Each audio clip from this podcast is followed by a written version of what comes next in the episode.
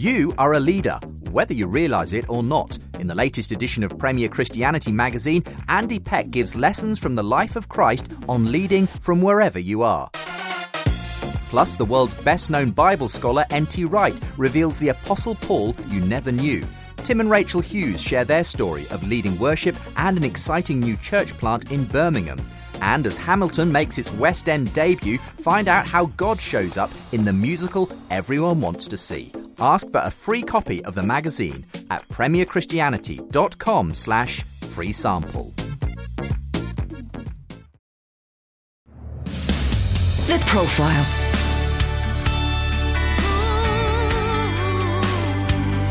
You're listening to Premier Christian Radio. Welcome to The Profile on Premier Christian Radio with me, Ruth Jackson. The show is brought to you in association with Premier Christianity magazine. For a free copy of the magazine, visit premierchristianity.com slash free sample. I'm joined today by Chip Kendall, who's a musician and part of the creative team at Audacious Church Manchester. Yes, and it's the hardest working woman in Christendom, Ruth Jackson. Chip, you have got such an interesting background from growing up in Israel to being in a really popular Christian band to now working with children up and down the country. Can you tell us a little bit about your story and how you've ended up doing what you're doing? Yeah, definitely. You know, um, I was born in Florida, which is why I still have an American accent. and uh, when I was 12 years old, my family moved by faith to the Holy Land. We moved to Jerusalem. I lived there for all of my teenage years. Uh, my parents worked with a really great organization called the International Christian Embassy in Jerusalem. Sounds very prestigious. And uh, we did that for a number of years. My parents still live out there, but when I was 19, I went to Bible college in California, which is where I, where I met my wife, who is from England. And uh, we got married, and I've been in England ever since. Um, was in a band called the Band with No Name for a number of years, and now I'm in the Chip Kendall band. I tell people I went from the band with no name to the band with my name, and uh, I'm on staff at Audacious. Uh, I've been doing a lot of work as well with the Big Church Day Out, and we've got this really great family praise party that's touring around the country right now called um, Chip Kendall and the Praise Ship Orbitron, and uh, as well as speaking tours as well. I'm doing a, a 119 tour right now talking about the Bible and helping young people to engage with the Bible. So there's a lot of stuff going on right now, but I would say a lot of that was formed in those early days growing up in Israel. You know, that's where I started writing songs. My parents really helped me to craft that and to hone that gifting and and really where I fell in love with the Bible during my time in Israel. I didn't have many friends to begin with. This is where you can start playing violin music in the background. but at the same time that was really good because it helped me to really focus on what was going on around me and you know i had friends who had read the whole bible and i was like oh you know i i've ended up reading the whole bible by the time i was 16 and i, I didn't think that was a big deal but it's because I'd really cultivated a passion for God's word. And, and even now, I mean, literally decades later, I'm just so thankful that God arranged things for me to have that as part of my upbringing because for me, that's just really everything is stemmed from that. That passion for God's word and that love for music, you know, has just really helped to make me who I am. So tell us a bit more about that time in Israel because that's not a normal place for someone from Florida to grow up, is it? So I guess there must have been huge cultural differences. Yeah, really big cultural difference. And, in a lot of ways, having spent a lot of time in England now, I can see that actually Israel is quite European uh, compared to America. You know, and it was a bit of a culture shock. But at the same time, I think it was the, the kind of thing that I needed, knowing now that God has really called me to the nations. You know, if I would have just stayed in Florida the whole time, I wouldn't have had the same perspective that I do now. And uh, it's the same for my kids. You know, my kids have British accents. It, I've literally driven my kids to tears sometimes because I have no idea what they're saying to me. and it, you know, it's hard enough when kids are first learning how to talk and they're kind of like mumbling a little bit. But then when you add an accent into the mix, oh my goodness, it is bad news. Uh, Uh, but what I've learned is, is that it's helped me to understand people. And I think anything that God's got for me is always going to involve people, whether that's discipling people or whether that's communicating to people or whether that's understanding people and hearing their heart. For me, that's been really, really helpful. I, I feel almost like I've, I've had the opportunity to use both sides of my brain in that sense, you know, in terms of, of, of international ministry. You mentioned the importance of Israel in helping you to read the whole Bible and I guess get a sense of what it was like living in Jesus' time. Was there anything else that was particularly formative about those years in Israel?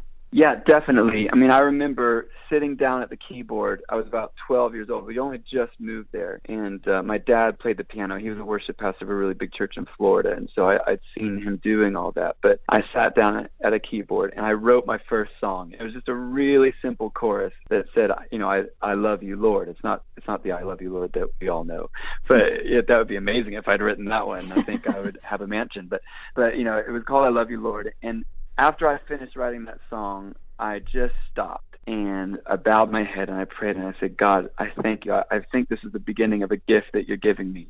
And I said, I promise to use this gift all my days for you. And it, it was a prayer that I can still remember now, ages and ages later because it made a big impact and God really responded to that prayer. You know, he said, "Oh, here's somebody that I can use." The Bible says that the eyes of the Lord range about the earth, seeking someone whose heart is fully after him. And I think he found that in me in that moment where I just kind of gave that gift right away to God. And so that that really helped me to formulate a lot of what I do now in terms of songwriting and letting God breathe through me. Um, I wrote a lot of just really horrible songs when I listen listen back to, you know, the the heart behind it it was right, but they're not great songs. But that's because I was a kid, you know, and and uh, made my first album by the time I was 16, 17, and so God lined stuff up for me to be able to do that. But at the same time, it, it's helped me to hone that, and and that it's a skill that I can now pass on easier because of the way that he did it in me. And so I whenever I want to work with with songwriters, I make sure that we start off on the right foot. Um, you know, you can have a really, really great gifting in terms of, of the skill itself of songwriting, but if you haven't got the heart behind it, then you really need to to learn to grow that. So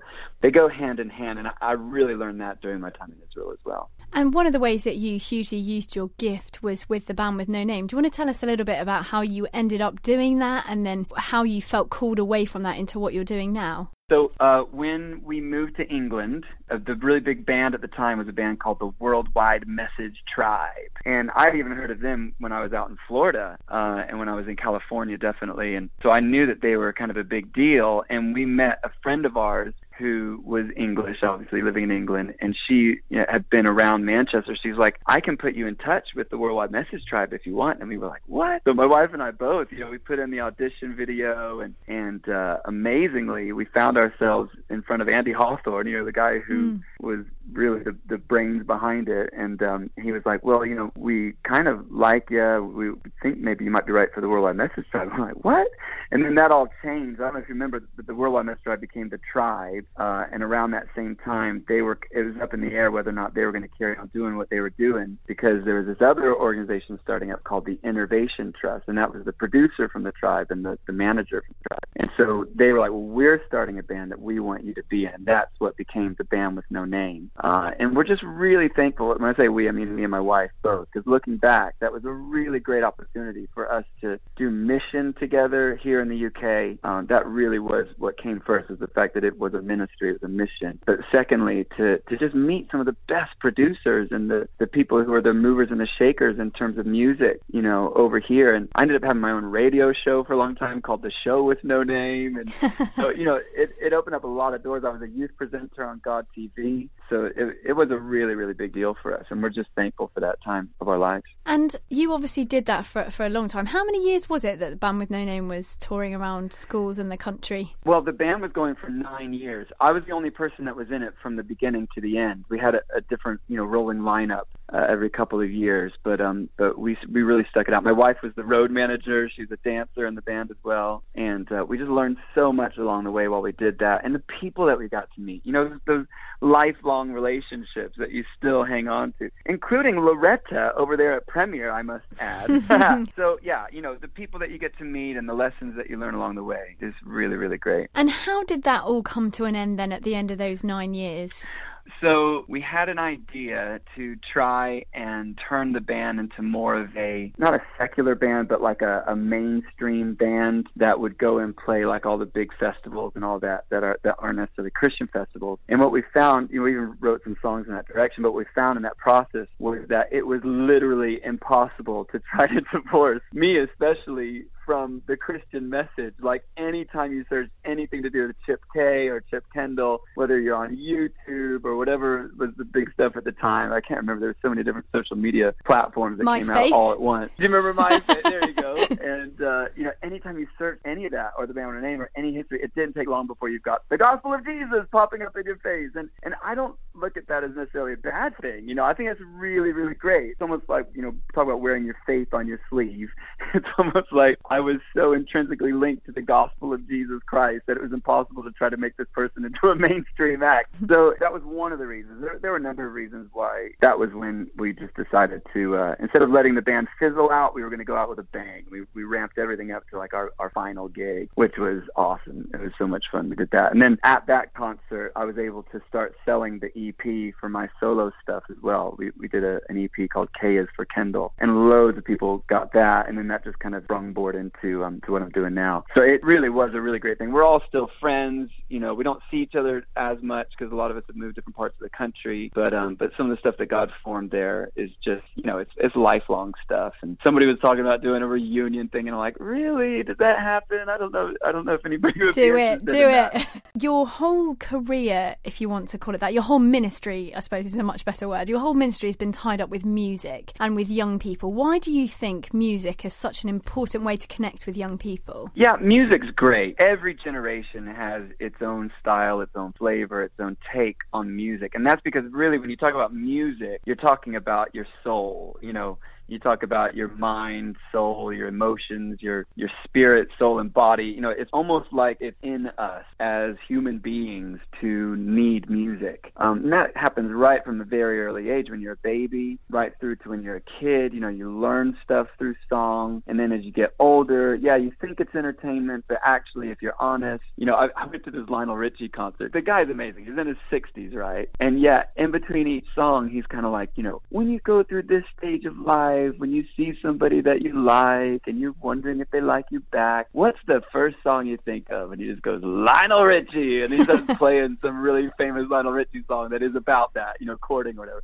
And then he's like, and then, you know, you decide you're going to go all the way, you're going to get married, you know, you're going to build a family with this person. And, and then he's like, what's the first song you think of? Lionel Richie. He plays like another big Lionel Richie hit. I mean, like literally, that's what he does, song by song, hit by hit, all through the show. And by the end, you're left going, really, that's true music creates a soundtrack for your life. And so, really, I think as Christians and, as believers and, and people who love Jesus, you know, the, the biggest book of the Bible is a songbook. It's Psalms. And if that is an indication of, of how we can communicate with God and hear from God, then I think it's a great one that we can be the ones who are creating the soundtrack for our planet right now and not just buying into what dreamers are out there and what they've got to say. So I, I think it's hugely important, especially in terms of what I'm doing now with young people. Just drawing on that, why do you think it specifically resonates with young people? So, for young people, that's where you're still figuring yourself out. I mean, when did you have yourself figured out? I mean, you might still not have yourself figured out, but when when you're going through that whole, especially the teenager experience, you know, for me, my first album was called Show Me Who I Am. That was the name of the album. That was my biggest prayer. That was my biggest thought, my biggest focus at the time was I want to know who I am. Why am I here? What's my purpose? You know, what's my identity? And so music really helps you again to give your soul some space to create, think, to reflect. I'm really talking about like chilled out music, but even like hardcore music, it's kind of like what I'm drawn to that. What why am I drawn to that? What what kind of emotions does that bring up in me? And and so I think music is really really strong in terms of, of a tool for young people and and uh, and young songwriters as well. I think really carry something prophetic on them where you know they're able to release stuff whether that's a melody or or even words and lyrics that at the time they just think, oh, this is what I'm thinking right now. But years later, they look back and go, oh, that actually put the finger on something that I'm still going through right now, or I see going on. That's kind of part of the thread that runs through my life, and and I just was able to articulate that really well as, as a teenager, as a kid. I see that happening quite a bit.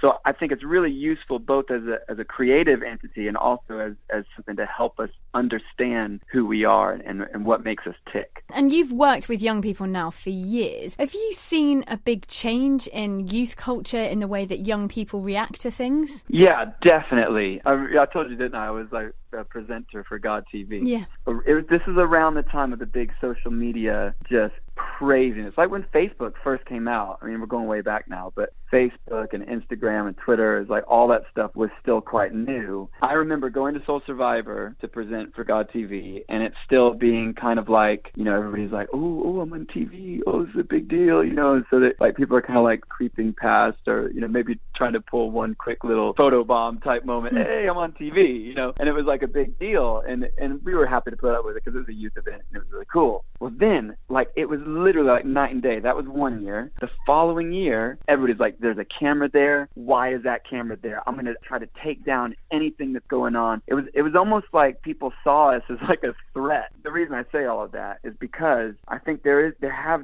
definitely been shifts through different generations and, and through different technological advances and things that cause young people to become uh, more defensive or to you know to put up more walls or to kind of retreat to retreat away from what they see as normal. Like if you think about young people, no nobody really wants to go along with a crowd. Everybody wants to think of themselves as unique, even though they don't realize there's about twenty thousand other people that are trying to be unique in the same way and they're actually buying into another big thing. But everybody everybody wants I think that's an okay value to have to want to retreat. But when technology and media and social things pop up so much to the point that young people re- retreat away and away and away, it, it really becomes a question of trust. Like, how do you win a young person's trust? And not even just kind of like on a surface level trust, but like a really deep core trust. And that, that's been something that I've seen happen, you know, in my generation. I've seen the shift happen, and, and it's still a big question that, that I think needs answering. a lot of what you do is going around schools and helping to answer children's questions on, on all sorts yeah. of different topics. Do you find that the questions they're asking you now are the same questions that you were getting sort of 10, 15 years ago? Some of them are the same, but a lot of them are different. I actually did a, lot, a little chat with um, Rachel Gardner about this as well, um, because it, that is a really, really great point. They are different questions. You know, I still go into high schools all the time. I've got like five different schools packages that I take into high schools, and that started off as one.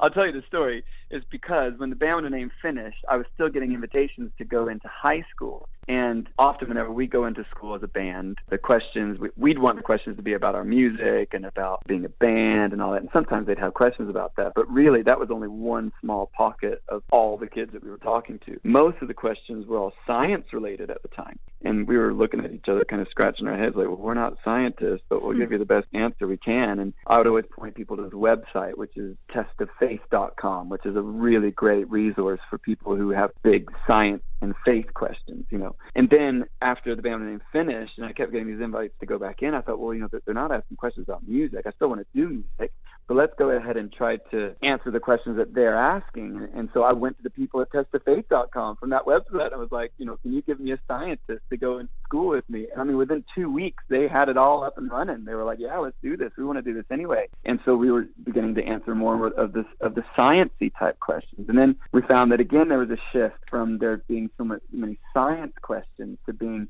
kind of supernatural questions. People were really interested in the supernatural, and they were interested in, uh, you know, the whole Harry Potter thing was big at the time, and, and then they're interested in the afterlife. And do you really believe that there's life after death? And I'm like, these are really, really great big questions, you know, and let's really try to try to answer these questions. So we've got five different options that we offer high schools now, and and yet there's still more questions that are coming out, and I think it's a real indication. There are kind of we go around the mountain, don't we? That there are times where we come full circle and uh, and I feel like ah okay yeah these these are deep fundamental questions that are always going to be asked. You know, obviously the big one: if God is real and if He is loving, then how can He allow bad people to exist? How can He allow tragedies to occur? You know, and those are really big questions. And often we'll try to be a bit like Jesus and answer the question behind the question as well as the question that they're asking. Um, but really, I've learned that it's a journey that you go on. You know, questions and answers, and and may, maybe you want to give them the answer that you're wanting them to know, but they're not ready for that answer yet. You've got to go on that journey with them. You've got to answer that question, and then watch the realization happen in their eyes. And well, what about this over here? Ah, that's a really great point. You know, and then you answer that one there. Well, what about this one over here? And you do get thrown some some curveballs now and then, but I just think that's where really you've got to have the Holy Spirit with you. It's really great to have a, a knowledge of the Bible and to uh, to remember that actually Jesus has given us an example of really great ways to respond to these things. You know, often Jesus was a, a very good Jewish rabbi. He would answer a question with a question, and I'm I'm starting to get better at doing that, not in a patronizing way, but just in kind of like, is that really the question that you want to know? Because if that's the question, then what about this? And I think it's starting to make sense. I, I think that as the penny drops, there's one question leads to about a thousand other questions, and I know this is something you're passionate about too, Ruth. I just appreciate people like yourself who are like, hey, let's really go for the questions that the kids are asking, not try to give them the answers we think they want to know. Mm. I've got to ask you, what, if you can remember, is the strangest question a kid has ever asked you? I mean, we get odd ones, don't we? With you know, where did you get your shoes from? like I was in the zone talking about life after death, and now you're asking me about my shoes. I think this was this was a question that came up. I don't know how it came up, but I thought, you know what? This is actually a really, really great question that I think people should ask more often and give an answer where they shoot from the hip. But the question was, who is Jesus to you? Yeah, that okay, is a now, now that's a gift to, to an evangelist, isn't it? it? That's true, actually. On the one hand, you think, oh, as an evangelist, oh, great. But then on the other hand, I'm thinking, no, no, no, no, they're real. Like this is somebody who's grown up, like profiles on Facebook, and you know they've seen Jesus slated in every which way. You know, is it Simpsons Jesus? Is it you know is it Easter Jesus? Is it Christmas Jesus? you know what I mean? Because it, it's true we do that as Christians. We kind of dress them up and paint them as all these different things. But actually, when it comes down to it, who is he? Who is mm-hmm. he? And what's the first thing that comes up? What's the first five things that come up? Now, I think you'd be able to tell from first five words that come up from when you say who is you you'd be able to tell where that person's at on their journey with God. I think it's a really, really great question. So that's you asking them the question? No, that's them asking me. Oh, wow. And I was like, wow, that is genius. Because I can feel like they're, they're superficial answers. Who's, oh, is he God? Or, you know, is he your best friend? We've heard that already. no, no, really, who is who actually is he? I guess it's you? a it's a way as well of removing all of those platitudes and those practiced answers. That's what I love about questions. Exactly. You, you get right to the heart of what people genuinely think. It strips away all of the pretense. And Chip, you've mentioned some of the work that you do in schools. How did you get involved in those schools to start with? Because I'm guessing we can't just waltz up to a school and say, hey, I've got this thing, I want to come and talk about Jesus. How can I do that? It all started for us when we sent that video off to the Worldwide Message Tribe. There are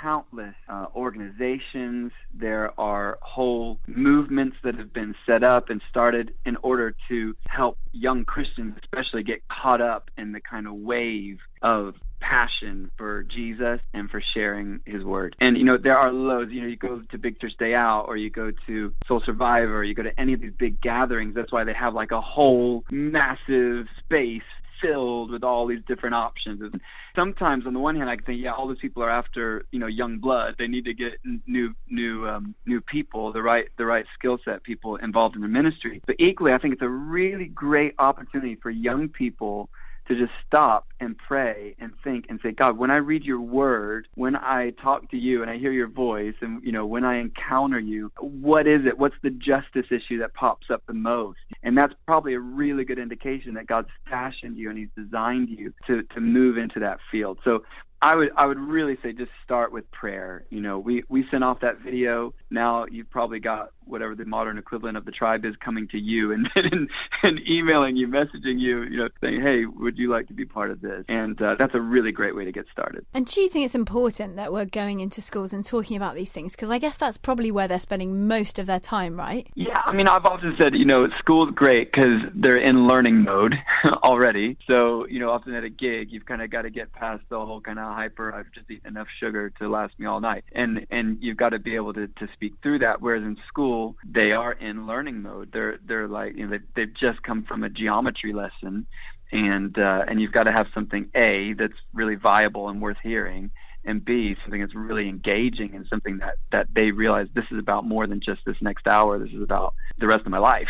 so, you know, you, school is a really great option and, and a, gr- a great way of doing that. It's a captive audience. I mean, prisons are the are the most captive audience. That's a bad dad joke they make. But you know, the fact is, you you've got ministry to places where there are people who are ready just to listen. Do you find that the questions that you get asked in a in a school setting where a lot of them are predominantly non-Christians versus the questions that you get in say a church setting where a lot of them are church kids. Are they similar questions to each other or, or do they look quite different? Yeah no they are quite different you know and i think really the thing that makes different is the mix of god's word. There's really the thing where people can assume that you're a christian because you go to church when I go into Christian events, again, you can really quickly tell the difference between people who are just there because it's like a community and it's a social thing, which I'm not knocking. I think that's important. There's a difference between kids that are just there because their friends are there and those who are really hungry for God. And my eyes light up in both environments. The one that they haven't even heard about Jesus yet, or maybe they have, but but it hasn't. The light hasn't come on for them. Or equally, the light's coming on for Christians who kind of get it in terms of the Bible and the difference that it, it can make in their life, and, and that it does make. I got to meet this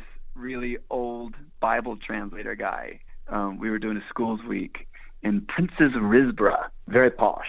The place we were staying at was Wycliffe Bible Translators. Wycliffe Bible Translators. And I met this really old, crusty Bible translator guy, and I was like, "Can I ask you something?" He's like, "Yeah, go ahead." And I said, "What is the best translation of the Bible available for young people right now. You know, because I know there's loads of different translations. I'm I'm up in front of young people a lot, and I want to make sure that I've got the most current, the most up to date, you know, version. And he just looks at me with this sparkle in his eye, and he's like, the best translation of the Bible has always been and always will be. And I'm thinking he's going to say King James version. and that's what's going on in my head. And he, he doesn't say that. He goes, best translation has always been and always will be a person. And I'm like, oh, yeah. And he goes, you know, the word became flesh and dwelt among us. And I'm like, yeah, that was Jesus. Jesus moved into the neighborhood. You know, he, he is the word of God made flesh. And then, and then I, I was quite happy just to kind of leave that answer and, and go on to the next question. But he looks at me and he, he's like, Chip, he points at me and he goes, you might be the only translation of the Bible that some of the kids you're up in front of will ever read. And then, uh, you know, as he says these words, they carry so much weight, and even now, I kind of feel it tingling down my back because I'm, I'm like, wow, what a responsibility, right? You are listening to the profile on Premier Christian Radio. Part two up next. He reached over 2 billion people through rallies, books, TV, and radio. He was the spiritual advisor to presidents and global leaders. His impact changed the course of Christianity in the UK and the world and his message led millions to put their faith in Jesus Christ. Billy Graham was this generation's greatest evangelist. In a special free tribute edition of Premier Christianity magazine, read about his life and legacy with a unique range of archive photos spanning decades of ministry. Ask for our free Billy Graham Tribute magazine at premierchristianity.com slash Billy Graham. The Profile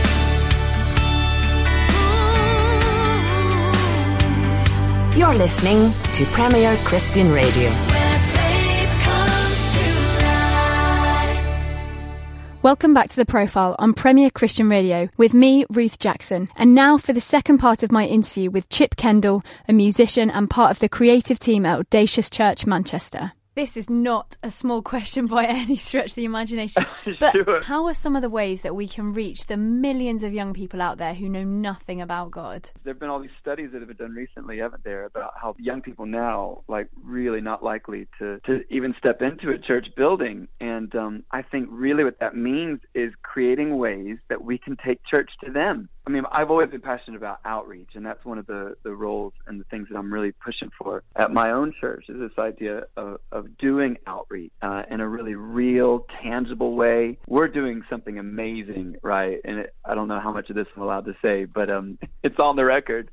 But we're basically doing church on tour. We're doing pop-up church. We're gonna we're gonna find spaces which are easily accessible by everybody to come into and uh, and do what we do in church and, and say we're gonna we're gonna take the lamp and we're gonna put it on a lampstand. We're gonna we're gonna put it out there, and I think that's really great because that shows not just individual lights popping up, but together communities of lights. You know, all of us shining together. And the Bible even says, you know, Jesus taught us. He says the way that they'll know you're my disciples is, is from your love for each other. And so I I think if we're able to model that and to show that in our everyday lives, you know, Steven Curtis Chapman, artist that I love, he did a whole song about living out loud and, and making sure that that your life speaks volumes. You know, I know um, Andy Hawthorne has a go at a really big St. Augustine guy, you know, who said preach the gospel at all times and where necessary. St. Francis of Assisi. St. Francis, sorry, there you go. One, I knew it was one of one of those old guys. and um, you know, where what is, he says where necessary use words, but Andy Hawthorne says wherever possible use words. Like, you know, words are the way we communicate. And, you know, whether that's on social media, which is a really great outreach thing for any Christian ever, you know, and you don't have to be cheesy about it either. There's like some really, really great stuff out there to help you be able to share your faith and your, your story and your testimony and, and the praise reports of what God's done for you and, you know, to talk about Jesus like he is your best friend because he is your best friend. And, you know, there's loads of opportunities there to, to communicate and to be yourself and to be Jesus and be the word where you are just on social media. I think, you know, if you're a creative person, and it's not rocket science, is it? But, you know, to, to take your creativity and go, you know, how can I build God's kingdom with my art? That's a great question. How can I be Jesus with my art? How can I represent who he is? And, and I, I'm not saying that we all have to get this messianic complex, you know, where we're like, I am the Messiah to my friends. What, what I'm saying is that they can they can see that you're broken already. They know who you are, but make sure that you are finding every opportunity to let that light shine and, and just to to allow God's word to not just illuminate yourself, but let that overflow, spill out in the way you live your life and and what other people see. You know, I've been guilty of this before. You know, we, people in Israel, growing up in Israel, we have this thing called um, Jerusalem syndrome. Have you ever heard of this? No, I'm intrigued. so Jerusalem syndrome is where you spend a bit of time in the Holy Land, and all of a sudden you figure out in your head, you're like, I am Elijah. I am a prophet of old. You know, having come back, and and I have the spirit of Elijah. I, mean, I don't want to knock that. There's a song, a really great song about these the days of Elijah. What I'm saying is that it's easy to develop this complex of like, I am God's gift to the world, and in a in a bad way. But at the same time, it's actually true. You are God's gift to the world.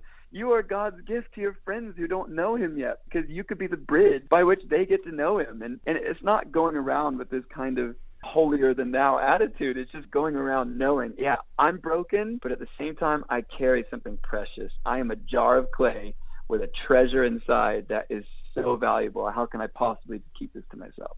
And you talk about taking church on tour and going to where people are. Where are young people nowadays? Loads of young people online. Again, I don't remember the stats. You probably know this better than I do, Ruth. But you know, the percentage of time that young people spend online, connecting with their social groups that way. Obviously, kids are at school. Kids are are in uh, organizations and, and clubs and things that are specifically targeted for them. I think more than ever, kids are, like I said before, they're kind of retreating into themselves a bit more, where it's kind of like, you know, all these defenses are up. Kids are at home, a lot of them in broken homes as well. Do you think family ministry is an important part of that? So, not just trying to reach and disciple and share the gospel with children and young people, but working in a more holistic sense where you're engaging the entire family? Yeah, and and, and getting on to some of the stuff that we've done in terms of, of the music at Audacious, specifically targeted at families and families of primary school kids. I would say that is definitely the case. We are trying to disciple and encourage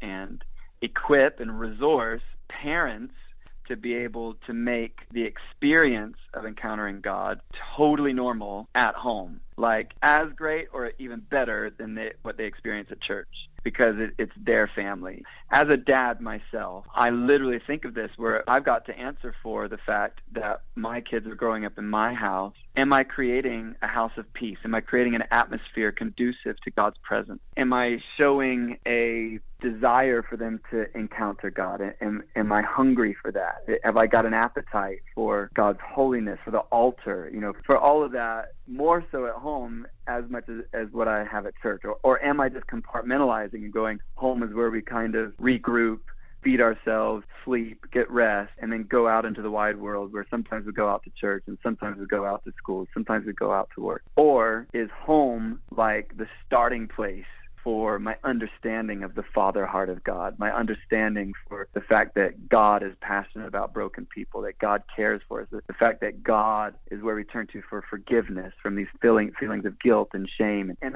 I wouldn't call myself very pastoral in that sense, but at the same time, I am a dad and, and I have to look after that. So as a musician, what I'm realizing is that we can stop everything at any moment and throw a family praise party. We could do that. You know, we could put on some great music. We can get, we've got these little instruments that you can get out and, and, and my kids love to dance. They love to move. They love to jump up and down. And, and I understand that some families, they try to stay a bit more quiet at home and that's fine. We, we are writing quiet songs as well. But you know, but equally, when your kids get to a certain age, they gotta make some noise. They gotta shake some stuff up, you know. And so I, I want to be a, a fun dad in that I can welcome that, and not even just welcome it, but encourage it, and even initiate it and start it, and be like, hey guys, you know, like a big fight's breaking out here, sofa time. They dump everybody on the sofa. Hey, you remember this is a house of peace and because it's a house of peace, we're not really going to tolerate like fighting like this. So let's put all that energy into something else, and uh, and we we can throw a really great adventurous crazy party. We can go on a little journey together. So it's just the beginning. I literally feel like we're just scratching the surface, the tip of the iceberg. We've got three albums of, of kids songs with the testimonies have come in from all over the place. People saying, whenever we put this song on, on in the car on the way to school, it's like nobody fights. they're like everybody's singing along. They're learning the Bible verses. We've got one song. It's all the books of the Bible set to a rap, and and so kids are actually learning books of the Bible. You know, whole Bible verses. One mother just told me last Sunday. She says, you know, my son was singing one of your songs at school, and the teacher said to me, his mom, what, what's this song he's singing? She said, oh, it's from our church kids album. And the teacher said to the mom, bring that CD in and we'll play it in the background when the kids are doing math. And that's what they've started to do because it helps the kids like to learn better. And again, all it is is we're just trying to create vehicles that can carry God's presence, that, that can really help people to engage as a family with God. Do you find that the way that you have engaged with children and young people has changed since you've had your own children? Totally. When I was single and when I was married, I just found that somewhere in the back of my mind, I genuinely cared more about who or what am I following. I guess it makes more sense now in the social media savvy world where people know to follow somebody on Facebook. But at the time, it just was like, what am I following? What's the next big trend? What you know, who do I want to be like? What's going on that I want to make sure that I'm part of? I don't want to miss the boat on this. And that's understandable. Like that makes sense. That is what you're focused on at the time. But literally, the minute, the second we had our first kid, we got three now. It was like this shift happened in my thinking and in my heart, where the focus wasn't so much who or what am I following, but who or what am I modeling? It was really that clear. It was like, whoa, whoa, whoa. All of a sudden, I'm responsible for everything that goes on for this little baby. You know, eventually this little toddler, this little primary school kid. This we haven't gotten into high school yet, but we're getting that way. And and when when that's on you, and not in a, a heavy burden type of way, but in in a kind of like this is incredible. I have this amazing opportunity to help to shape and to form what goes on in and around and through this little person that you do start to question what am I modeling for them? What, what does it look like for them? What's the environment? What do they hear? What do they sense? What do they feel? So for me, that was such a huge shift. And I think your question was about going to having kids. That is where all of these kids songs came from. You know, I remember being at the front of church and I wasn't at the front as in leading, but I was just I was stood in the front row and someone else was leading worship. Had my hands in the air, my eyes were closed, having the most amazing encounter with God, just kind of like enjoying him as you, as you do, as you're supposed to do in God's presence. And God really challenged me. You know, I just released my first solo album after the band name, um, it's called Holy Freaks, and we thought it was going to take two years to pay it off. We invested it in a way that, that we could spend the next two years paying it off. You know what? We had it paid off in two months, and I was like praising Jesus, and I was so excited. I was like, God, thank you! Like that's such a miracle that you that you were able to do that. And right then and there, in that moment, God reminded me, you know, you've got kids workers in your church who are asking for songs. You've got pastors who are who are wanting you to write about the topics that they're talking about in a way that the kids and the young people can understand. Would you be willing to invest your own money into making demos for your church to be able to to do this, to to have these songs, and in the process of doing that, not just writing songs for your kids, not even necessarily just songs for the kids in your church, but for the kids of the world. You know, like Michael Jackson, for the children of the world. and uh, and in that moment, I felt like David, who had built his own palace, and it was this amazing place, when God's house was still in a tent and he comes to God and he's like, God, this is not right. Please do something about this. I can't let you just live in a tent while I'm living in this amazing palace.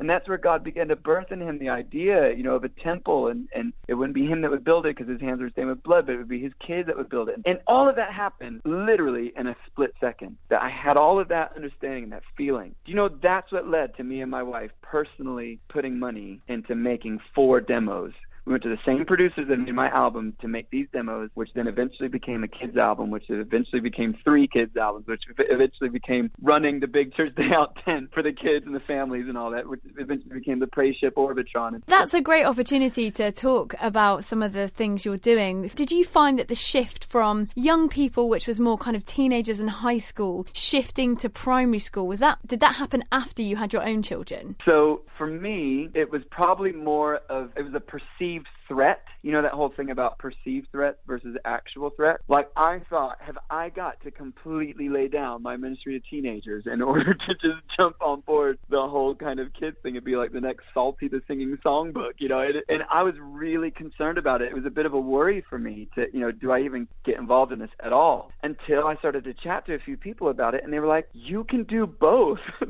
They're like, there's one guy was like, Chip, the amazing thing about you is that you can stick it to the world and you can stick it to the church. He's like, some people can do, some people can do one or the other. And he goes, I would go as far as to say you need to carry on doing both. So for me, it definitely was a shift. I guess you could call it that, but I don't feel like I've shifted any more weight from what I was already doing. So having having kids, okay, it's like a tree. If you've got good enough roots and that trunk is there, imagine that you're the trunk. You just grow more branches on the tree. That's all you're doing. And then what happens is your your branches then sprout branches, don't they? And you know, I tell people we ask God to open doors for us. Well, what do you do when God starts opening up whole corridors of doors? We ask for oak trees, and God gives us acorns. The question is, are we going to plant that acorn and watch it grow into an oak tree? Our pastor, one of our pastors Audacious, amazing, really, really cool guy, Mark Foster. He holds up this apple and he goes, What do you see in my hand? Everybody goes, An apple. And he goes, I don't see an apple. I see endless apples. he goes, I see the potential for billions and trillions and ongoing and an infinity number of apples in this apple. It's like all I got to do is I got to kill the apple. I got to I'm going to put it in the ground. Those seeds are, you know, you know the whole analogy of a seed that grows and produces loads of different things. It's all about perspective. It's all about the way that you look at it. And that's what starts to happen, I think, when you have kids and also when you start to minister to families, you go, wow, this is an incredible way for these words, which is God's words, to actually live on not just past my lifetime but right to the end. This is this is going to go far. And that's really what it's about. It's about not even so much sustainability but longevity. Sustainability is like how do we keep this thing going? I'm like you know it's going to carry on anyway. Let's just go long. Let's go for longevity. You know it's like a really good stage dive. Have you ever done a stage dive before? No but you are quite exceptional at stage dives aren't you chip? I feel like that's a bit of a oh, hidden oh, talent that people need to know about the thing about a good stage dive is you got to think long. You've got to jump as far out. You can't just fumble into people's arms. You've got to jump to like the fifth row. You got to you got to aim for the back of the hall in order to get to the fifth row you, you know, you really got to go long. And that's what I see happening to all this family ministry stuff. And do you see youth and children's work as two separate entities? Do you think they need to be kept separate because they're very different? Or do you think there are things that we can be learning from each other from the different communities? I am glad you asked that because I really, I really like this move that you guys have done. And I'm sure there's probably lots of reasons why you went from having Youth Work Magazine and Children's Work Magazine to having both youth and children's work magazine. YCW YCW. Exactly right. Um, YCW. YCW. And I tell you why I'm really glad that that happened. I think there are things that both can learn from each other. And I think that more and more now, kids, I think you guys even said this when you first made the, the shift, kids are basically youth.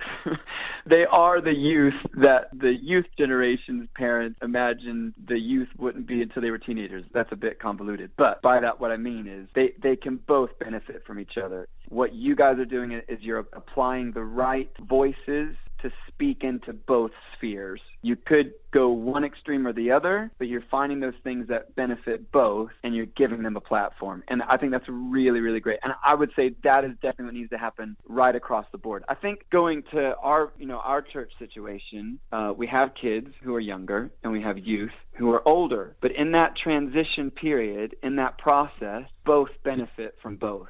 And I think it's a really great starting place. Yeah, definitely there's room to be developed for something that's just youth focused and something that's just kids focused. I think what we're doing right now, we're we're saying family focused um, even at Big Church Day Out, they can't just drop the kids off and then go and enjoy whatever the big band is that's on the main stage. They, we want the parents to stay with the kids during that hour that the praise party is happening so that we're doing two things. We're helping them to engage together as a family and we're modeling something that they can take home and that they can do at home. I don't know if I've just rambled on about nothing, but I really like what you guys have done because I do think that they are mutually effective together. And I guess there's a lot of stuff that was affecting just teenagers, sort of 10, 15, even probably five years ago, that is now affecting eight, nine, 10 year olds. So you've talked about social exactly. media, but then there's all sorts of other things. And I guess we need to be talking to each other, don't we? Because I think quite often what we find is people will do children's work, and then when they jump into the youth group, it's an entirely different community and it's like a yeah. baptism of fire a lot of the time. It really is. Tell us a bit about Orbitron and the stuff that you're doing with Big Church Day Out. Yeah, I'm really passionate about Chip Kendall and the praise ship Orbitron. What we've got in Orbitron is we've really got a vehicle for helping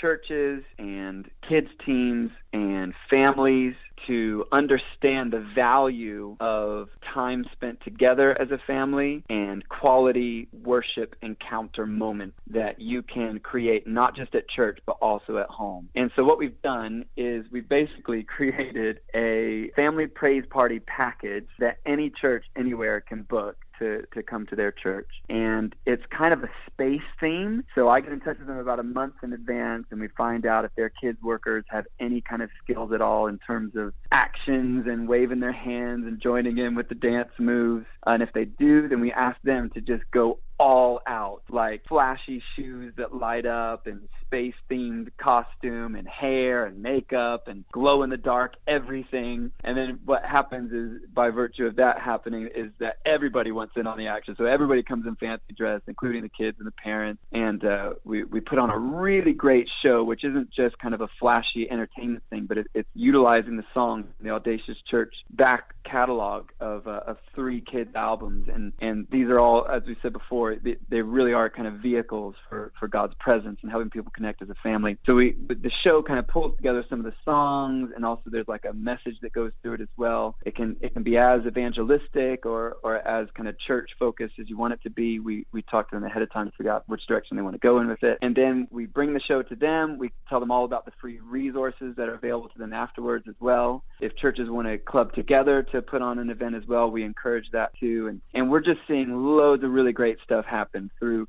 Chip Kendall and the praise ship Orbitron. Orbitron is this kind of uh, made up spaceship. We, we call it a praise ship because it's fueled by our praise and our excitement. So for a lot of kids and, and for families, it's almost like a way of explaining for the first time what it means to, to lift your hands in worship. Why do we do that? Or, or why do we declare these words from the Bible. Why is that so important? Well, you know, why why do we sing about God's goodness? What what does that do for us? And so we're really helping to give them a bit of a definition of what praise is, while at the same time modeling it for them, uh, and just having a really really fun time. We've got a really great show right now. We've got a, a professional actor and we've got a professional singer as well that comes on the road with me and really great multimedia stuff that, that we engage with and we, we would just love to see as many churches engaging with this as possible. And you grew up as a Christian, and I'm sure your journey has not been entirely straightforward. I'm sure there's been highs and lows.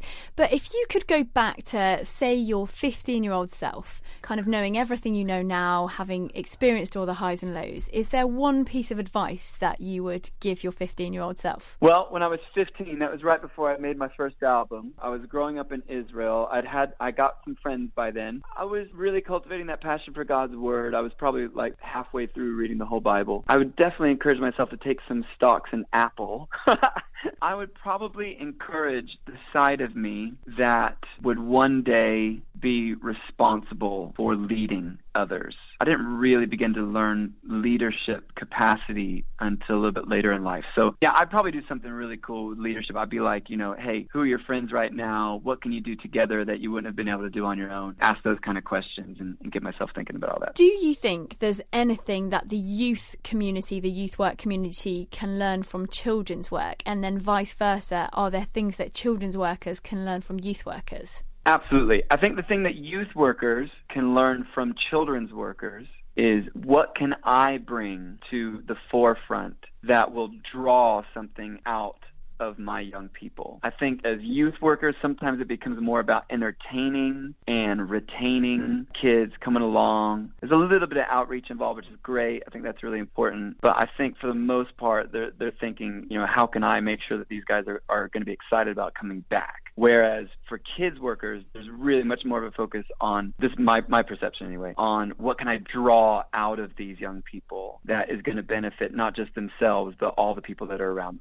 The thing that kids workers can benefit from youth workers, I would say just really keeping them at the top of their game in terms of their edge their cutting edge. It's really easy just to kind of go along and, and go, oh, you know, it's, it's an easy audience. I know when it comes to writing songs for kids, it's easy for songwriters to come and go, oh, I've got an idea for a kid's song. And the reason they, they said it was a kid's song is because it's just kind of basic and, mm. and dull and, and, and really repetitive or something. No, no, no. How are we going to keep that cutting edge same way I know that you wrote this other song, how can you bring an element of that? Maybe it's in the production value or in the um, the attitude that you bring to it. Because kids, little kids, are actually really perceptive of things like that. They're really perceptive of, of what um, our pastor calls the it factor. You know, that buzz. What is that buzz around? Which is why kids start to get interested in stuff they know they shouldn't be interested in. So I I think kids workers could learn that from youth workers. Uh, you know, how do we get that buzz, that it factor back into um, back into kids kids ministry. That's a brilliant point because we do spend a lot of time trying to, well, I think we're trying to simplify things, but often we end up dumbing it down when we're talking to children, don't exactly. we? Exactly. And, there's yeah. a there's a brilliant quote that it's something like the gospel should be simple enough for a child to understand, but deep enough that a theologian can spend their whole life pondering it.